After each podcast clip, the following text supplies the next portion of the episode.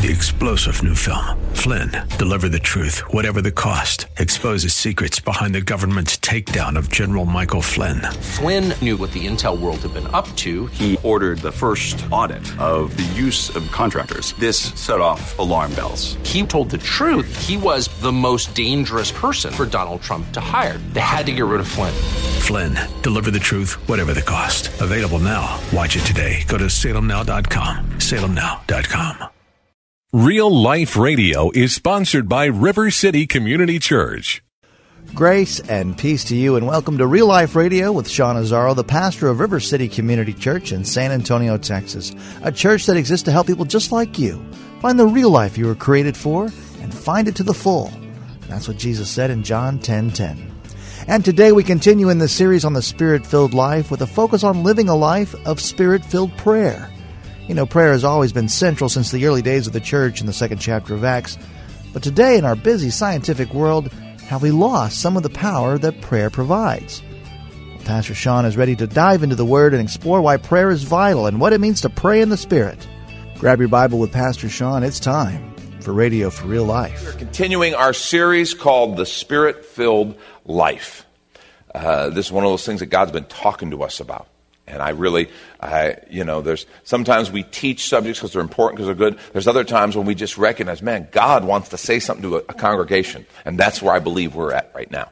I believe he wants our attention in a unique way. We began by talking about the church, and we talked about kind of some of the struggles the church has been having. And I, I believe our greatest failure as we saw, is the failure to seek and surrender to the infilling of the Holy Spirit. To seek and surrender to the infilling of the Holy Spirit. So often we try to do this faith of ours as though it's just some sort of um, religious exercise.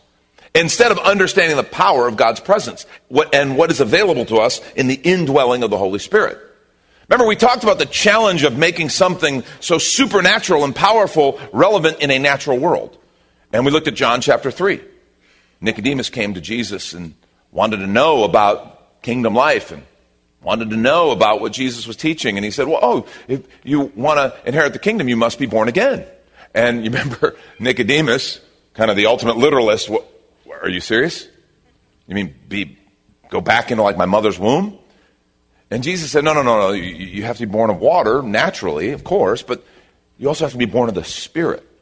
And Nicodemus was like, Well, how can that be? How, and Jesus uses this picture, and in the Greek, it's even more pronounced and powerful. Because he says, Well, you see the wind. Remember, the word for wind is pneuma, and the word for spirit is pneuma. The word for breath is pneuma. So it's this powerful illustration and wordplay. You see the wind, and you know, you don't know where it comes from, you don't know where it's going, but you can certainly experience it. He says, That's how it is with everyone who's born of the Spirit. There's something at work. There's a powerful presence. The pneuma, the wind. Last week we saw that new life, this new life he has for us, is found in the fruit he exhibits, not the effort you exert. And so many of us have been trained to try to pull ourselves up by the bootstraps and try to make it work. And we turn this faith of ours into some sort of set of rules. And okay, I can do it better than the next guy. And we're missing the whole point. The power of our faith, the power of life change is found in the fruit he exhibits, not the effort we exert. We looked at this baptism Jesus described, or John the Baptist actually described, one who would come, who would baptize us in the Holy Spirit and with fire. And we saw that the fire was that cleansing, purifying. The life change is the work of the Spirit in us. It's not something we can muster up on our own. That's why so much of what we see in our Christian faith is kind of a odd caricature of what we read about in the Scripture. And I don't think that's what God intended. So now this week, I want to actually kind of get down to some nuts and bolts and how do we walk in the Spirit? All right, we've talked about walking in the Spirit. We've talked about some, I think, some really significant things related to that. But how do we go about doing it? What is that? What actually do I do? Because if you're serious, anybody who's serious about discipleship at all, and if you're not serious, why are you here? I mean, we're glad to have you and all, but don't you have anything better to do with a Sunday morning? I, the fact that you're here says to me you're serious about I, I, want some I want something real. I want to know what God has for me. I, I'm not just sitting here burning time. I want the real deal. And so if you do, I just want to say there, the, the, natural question is okay, Lord, what do you want me to do? I want to go to that next place. What do you want me to do? And today I want us to look at one of the building blocks of the spirit filled life. Now, if you have your Bibles, turn to the book of Acts. We're going to start in chapter 1. And I really, I want you to follow along. I don't care if it's electronic. I don't care if it's paper. We've got the notes in our app, the River City app, and we're going to put them on the screen. But I'd like you to have your own copy of Scripture so you can actually follow along and kind of go back and look at this as, you know, God would kind of lead you to. We want to look at the example of the very first followers because these folks got filled with the Spirit and they rocked the world. They changed the world, quite literally. And so we want to look at what was it that they did? What changed in them. Acts 1, verse 4 and 5, we read, While staying with them, he, this is Jesus, he ordered them not to depart from Jerusalem. So very strong language. He ordered them, don't leave Jerusalem. But wait, note that word, wait for the promise of the Father, which he said, You heard from me. For John baptized with water, but you will be baptized with the Holy Spirit not many days from now. We know he was talking about what happened, what would happen at Pentecost. But I wanted us to see what they actually did, okay? What behavior did they do? Verse 14. Skip down. It says, All these, talking about the disciples who heard Jesus, all these were with one accord, with one accord, were devoting themselves to prayer. All these, with one accord, were devoting themselves to prayer, together with the women and Mary, the mother of Jesus, and his brothers. So there were others, along with the disciples, who they devoted themselves to prayer. He said, Wait. They went and waited, and they prayed. Acts chapter 2, powerful passage of Scripture. This is after Peter's message, after the infilling of the Spirit and, and, Peter's message on the day of Pentecost. And it now gives us this picture of the church. It says, And they devoted themselves to the apostles' teaching, to fellowship, to the breaking of bread, and to prayer. Okay? This passage is beautiful because it's a cause and effect passage. First, you learn what they did, then you learn what it resulted in. Okay? They devoted themselves to the apostles' teaching, to fellowship, to the breaking of bread, and to prayer. Everyone was filled with awe at the many wonders and signs performed by the apostles. All the believers were together and had everything in common. Listen to this. They sold property and possessions to give to anyone who had need. Let me tell you something. When people start to put their stuff as less important than other people in the community, you know something's going on. You real, some, something's, there's heart change happening here. Their stuff was not so important. They saw someone who had need. Well, I've got this. I could sell this or I could give this you know something was going on in their hearts. Every day they continued to meet together in the temple courts. They broke bread in their homes. They ate together with glad and sincere hearts, praising God and enjoying the favor of all the people. And listen, I love this last descriptive sentence. And the Lord added to their number daily those who were being saved. Something about what they were experiencing was contagious. It was like there was this, this buzz. They were experiencing a sense of awe and wonder. And it's because of what they were devoting themselves to teaching, fellowship, breaking of bread, which is the Lord's Supper, and to prayer, which is what we read they were doing in Acts 1. In Acts chapter 3, verse 1, we're told one day Peter and John were going up to the temple at the time of what? Time of prayer. Three in the afternoon. We remember how that resulted. A guy asked them for money. They said, Well, we don't have any money, but what we will give you, remember the guy was crippled, had been crippled from birth? What I will give you is this. In the name of Jesus, get up and walk. And the guy was healed. Remember, they got in trouble.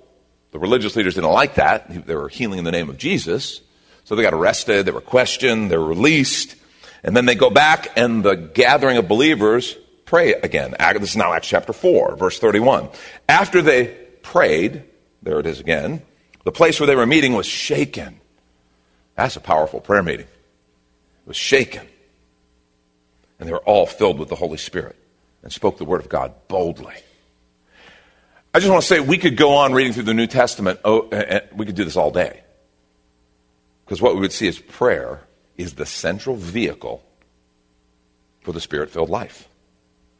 Prayer is how it actually happens. Prayer is the central vehicle, the core behavior to enter into the spirit filled life.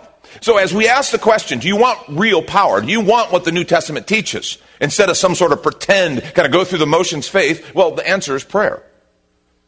I mean, really, you want the real deal? The answer is prayer. You want the full manifestation of the Spirit and the power that the Scripture describes. The answer is prayer. If you're taking notes, I want you to write this down, please. The Spirit filled life is a life of Spirit filled prayer. Spirit filled life is a life of spirit filled prayer. I want us to understand that you cannot separate these. Okay? The way the spirit filled life happens is a life of spirit filled prayer because it's relational. Fundamentally, we try to turn our faith into some sort of contract or some type of kind of task that we're going to carry out, and this is the manual. That is not what this is. This is God's word to us. That our, the very essence of our faith is relational, His spirit dwelling with us, and prayer is the communion, the interaction with the Spirit. That's what it is. We're talking about relationship with the Creator who dwells in us. You know, I remember when Star Wars came out, I was, you know, high school, early high school or something when, when the first one came out. And I remember people saw it, and I heard Christians start talking about the Force. Oh, the Force. It's just, it's a Christian film because they're talking about it's like God, the Force. It, this, except the problem is it's not at all like God. It's just like it, except it's not. They say, well, it's like the Spirit. No, the Spirit is not a force. That's the problem. It's not just some cosmic force, impersonal force out there. The Spirit is a person, and it is the person of our Creator, God, resident, dwelling in us. That's what the Word says. That's why prayer is so critical. That's why it's the core behavior. That's why it's how we actually walk out the spirit filled life. And let's take a quick minute to remind you you're listening to Radio for Real Life with Sean Azzaro pastor of River City Community Church, in this message called Spirit Filled Prayer in a series called Spirit Filled Life, as found on our sermon page at reallife.org. If you're looking for a new church home, well, here's your invitation from Pastor Sean. Do you ever look at your life and feel like you were made for something more? Jesus made a simple statement The thief comes to steal, kill, and destroy, but I came to give you abundant life, real life. I talk to a lot of people, and many seem to feel like they're settling for a whole lot less. Hi, I'm Sean Azzaro, pastor of River City Community Church, and we are so convinced that we were made for something better. We call ourselves a church for real life. I'd like to invite you to join us for one of our weekend gatherings, which are an exciting and artistic blend of music, reflection, and practical insights, all designed to explore the life that God meant for us. River City is located a mile and a half outside of Loop 1604 on Lookout Road across from Retama Park. Service times are Saturday at 5 p.m. and Sunday at 9:30 and 11:15 a.m. River City is a church for real life, so our home on the web is reallife.org. To find out more, visit us online at reallife.org. God created you for something very special. Come find out more at River City Community Church. And now back to the message Spirit Filled Prayer. This is Radio for Real Life. Spirit filled life is a life of spirit filled prayer. Now, I, we, again, I told you, we're going to be very honest with one another, okay? So when I talk about prayer, let me tell you what happens for a lot of people in this room. Maybe not in this room, because you guys are the very, you're the good service. The other services, they're slackers. You guys, you guys are awesome. When I talk about prayer, many of you guys kind of glaze over. Oh, God, here it goes again. Oh, oh, prayer. Oh, I know it's good. I should pray. But people, honestly, when they talk about prayer, their honest heart feelings, it's like, I know I should pray, but it's boring. For those of you in the back, I said it's boring. And again, I know you guys would never feel that way or say that, but there are those other services, and they're, they're not like you guys. Talk to some people talk about I try to pray, but I fall asleep when I pray. And I find myself laying before the Lord in a puddle of my drool.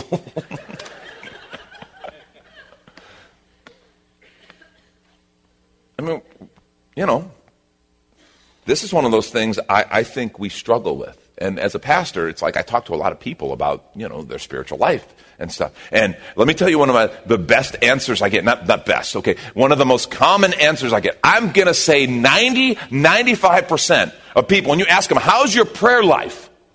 How's your prayer life? 90, 95% of people give me some form of this answer. And it's, well, it could be better. Which, let me tell you, that's the most ridiculous thing in the world. So, of course, it could be better. I'm not Jesus. I know it could be better, all right? Until I am like the Lord, it could be better. Okay, that, that's a waste of words. We know it could be better. I'm really asking, how's your prayer life? You know, compare it to the New Testament. Maybe that's the wrong question. Maybe that question isn't helpful. Maybe it's too general. Maybe I, what I should be asking us, myself included, is your prayer life vibrant? Is it exciting? That's not the word I would have used. Is it, is it electric because of the presence of God? Is, is there something in it that I anticipate? I'm excited about it. When I pray, is the room shaken like they describe here? Is there a shaking that happens because it's so alive, vibrant, and electric? Is my prayer life something that transforms me and shakes me to the very core of who I am? And, and I want to say if, if the answer is no, then if we're honest people, we got to go, okay, then what are we doing? Because they, they experience that what's going on with us?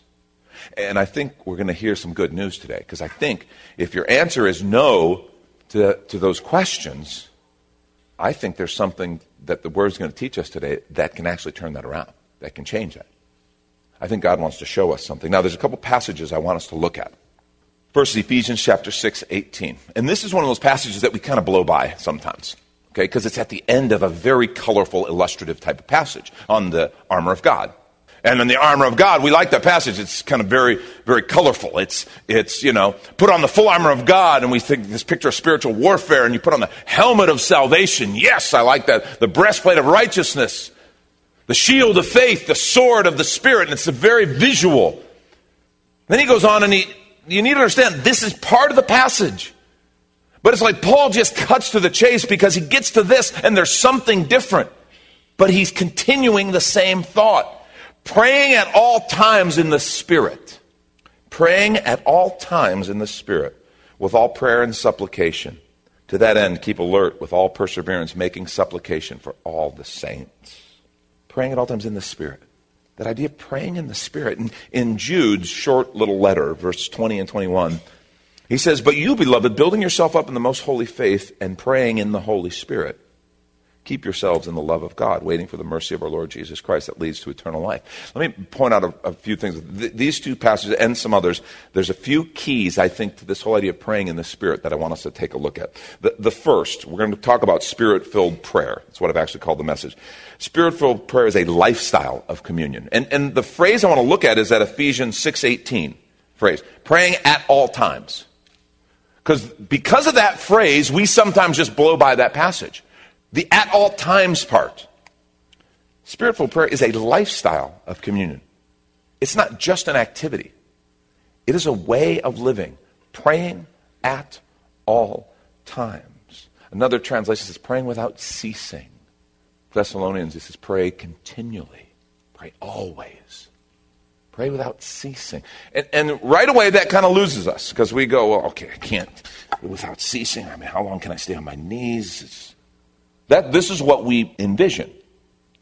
And so, because of that, we sometimes dismiss that passage and go, well, he's just making some colorful, like, he's just trying to illustrate a point. Let me just say, I don't think that's the case because he doesn't do that with other things. Never in the scripture does it say, and reading the word without ceasing. He never says reading the word without ceasing. He talks about reading the word. The scripture talks about it. It talks about studying to show yourself approved. Reading the word is a really important thing, but it doesn't say read the word without ceasing. And every driver said thank you because that would be very challenging. I'd have to rig my car with some sort of teleprompter thing. It doesn't say feed the poor without ceasing. Did you know that? And you, if you've read the gospel at all, you know how much Jesus cares about us take, caring for the poor. But it doesn't say feed the poor, care for the poor without ceasing, like it does about prayer. In fact, you remember Jesus, when a woman came and she anointed him with some very expensive kind of perfume one of the disciples got a little snarky. Well, that could have been sold and given to the poor. And Jesus said, You're always going to have the poor with you. You're not always going to have me. Her act is an act of worship. So, as much as Jesus made it obvious he cares about the poor, and as much as we are taught as the Christian church that it is a part of our DNA to take care of the poor, that's what we're supposed to be about. Doesn't say at all times without ceasing. Doesn't say read the word at all times without ceasing. It, it doesn't say gather together and be in church at all times without ceasing. Some of you got very relieved when I just said that. But the scripture's real clear. They met on the first day of the week. They got together. They worshiped. It says, don't forsake the assembling of yourselves. But it doesn't say at all times without ceasing. It only says that about prayer. And I want to suggest to you it's because it's dead on serious. At all times. Understand, the Spirit of God doesn't like live in this building. He's here because we're here. It's just a building. He lives in us, and that means He's with us at all times. And that means this is a very literal instruction pray at all times. It is a, a lifestyle, a communion with the Spirit, the pneuma, the breath. It is a constant state of walking in the presence of the Lord. Now, understand something. We are supposed to have that daily time of prayer and quiet time, right? Because Jesus talked about it. You know, he talked about the people who got on the street corner and wanted to be seen praying so that they would seem very spiritual, and everyone would go, oh, look how spiritual they are. He said, yeah, no, no go into your inner room. Go into your closet. Some translations say your quiet place and get alone with God. And Father who sees in secret will reward you openly. Jesus himself, we're told, went away, got alone to pray, went up to quiet, secluded places, and he went and prayed. That's a very important spiritual discipline. But here's the thing we need to understand something. When we have our quiet time, our place of prayer, and we're done praying. Sometimes we act like God stays there with our Bible and our notebook there in our chair. It's like, God, you stay here. It's a dog eat dog world out there. I'll tell you about it. It's horrible. You, you, be, you stay here. You're too holy for this. I gotta, I gotta go. And we, we, he's over there in, in the holy place because that's what God does. He stays right here. And I got to go slug it out and then go tell him about it. Whatever, you know, I leave some details out because he's God and all. It's ridiculous. The idea is the Spirit lives in us, walks with us, is every day present with us. And that is a game changer. Spirit filled prayer is something that is every single day. It is a lifestyle of ongoing communion. I, th- this idea of learning to engage with the Spirit wherever you are. The Spirit filled life is a life of Spirit filled prayer. A second thing, and now this is where we really get down into this idea of praying in the Spirit. Spiritual prayer is not just praying to the Spirit, but praying in the Spirit. That's a very interesting distinction. It's not just praying to the Spirit. He says pray in the Spirit. That's a very different idea, isn't it? Pray in the Spirit. I wonder if this is why prayer can sometimes feel boring or uneventful. Have we turned it to a one sided conversation? We're praying to the Spirit, but we're never praying in the Spirit. And I'm not saying we can't talk to God, we can't talk to the Spirit. I'm, I'm not saying that at all. I'm just saying, is there something else? What does it mean to pray in the Spirit versus just praying to the Spirit? I think to understand it one way, you can turn and flip it around and think of, okay, well, we're spirit, we, we got spirit, and then we got flesh. What's praying in the flesh look like? That might help shed some light on it. You know, James told us in James chapter 4, beginning of verse 2. He says, You desire and you don't have, so you murder. You covet and you cannot obtain, so you fight and quarrel. He's talking about the flesh that wants what I want right now. He says, You do not have because you do not ask. In other words, you cut God out of it. You don't ask. He's talking about prayer.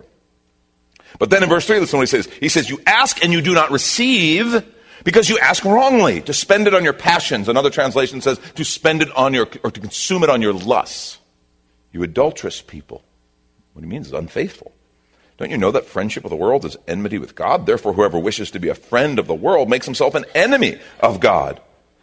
Verse 5 Or do you suppose it's to no purpose that the scripture says he yearns jealously over the spirit he has made to dwell in us?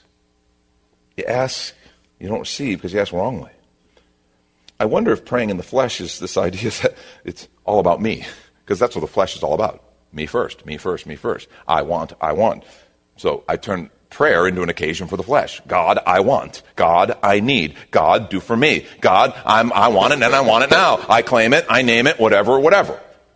I've just turned prayer instead of a spiritual interaction with the Spirit, I've turned it into gimme, gimme, I want. It's mine. I've, I've stopped interacting with the Holy Spirit, who is God's presence in me, the creator resident in me, and I've started interacting with a genie in a bottle. And, you know, maybe if I can get some kind of special prayer promises or say it a certain way or listen to this guy's tape series or CD series and rub the genie bottle differently, then I can manipulate God into doing what I want. See, whenever it's all about me and what I want, what that means is it is in the flesh. So I think if we flip that around, so what then is praying in the Spirit? Flip over to Romans chapter 8. I want you to see it. I know we've been in Romans 8 every week. Well, maybe we'll continue. I don't know. There's a lot of great stuff on the spirit filled life in Romans 8. Okay? Romans 8, verse 22. Listen to what he says. Paul writes, he says, We know the whole creation has been groaning together in the pains of childbirth until now. And not only the creation, but we ourselves who have the first fruits of the Spirit, we groan inwardly as we wait eagerly for adoption as sons, the redemption of our bodies. Do, do you know what that's talking about? You know what that groaning is like? Um, you watched the news over the last few months and found yourself going, What is going on? God, help us. What's happening in this world of ours? That sense that, God, this isn't what you created us for. God, this is not your design. That, that groaning, that's what he's talking about. That sense of we have the Spirit. I know God has something different, but yet here's what I'm watching happen right in front of me. What's going on in the world around us? That's the groaning he's talking about. Verse 24, he says, For in this hope we were saved. Hope that there's something different, something more. Thank you, Pastor Sean Azzaro. You've been listening to Radio for Real Life, and if you'd like to hear this full message called Spirit Filled Prayer, it's available right now on demand when you find the sermon series on the Spirit Filled Life at reallife.org. But of course, you're invited to visit and join us at River City Community Church, located on Lookout Road right behind Retama Park, with service times on Saturday nights at 5 and Sundays at 9:30 and 11:15. If you'd like to call the church, the number is 210 490 5262, as Radio for Real Life is a service of River City Community Church. And we hope you join us again next time for more Real Life. Three star general Michael J. Flynn, head of the Pentagon Intelligence Agency, knew all the government's dirty secrets. He was one of the most respected generals in the military. Flynn knew what the intel world had been up to, he understood its funding. He ordered the first audit of the use of contractors. This set off alarm bells. The explosive new documentary, Flynn, Deliver the Truth, Whatever the Cost, and covers the facts behind this scandal. Flynn told the truth. He was the most dangerous person for Donald Trump to hire. I find out the worst enemy that I'm going to face in my life is right here in America. They took my assessment and they wanted me to change it. And I was like, I'm not changing it. They had to get rid of Flynn with in depth interviews, archival footage, and never before seen personal records of the man behind the headlines. I just felt like I was drowning. Flynn, deliver the truth, whatever the cost. Available now. Watch it today. Go to salemnow.com. Salemnow.com.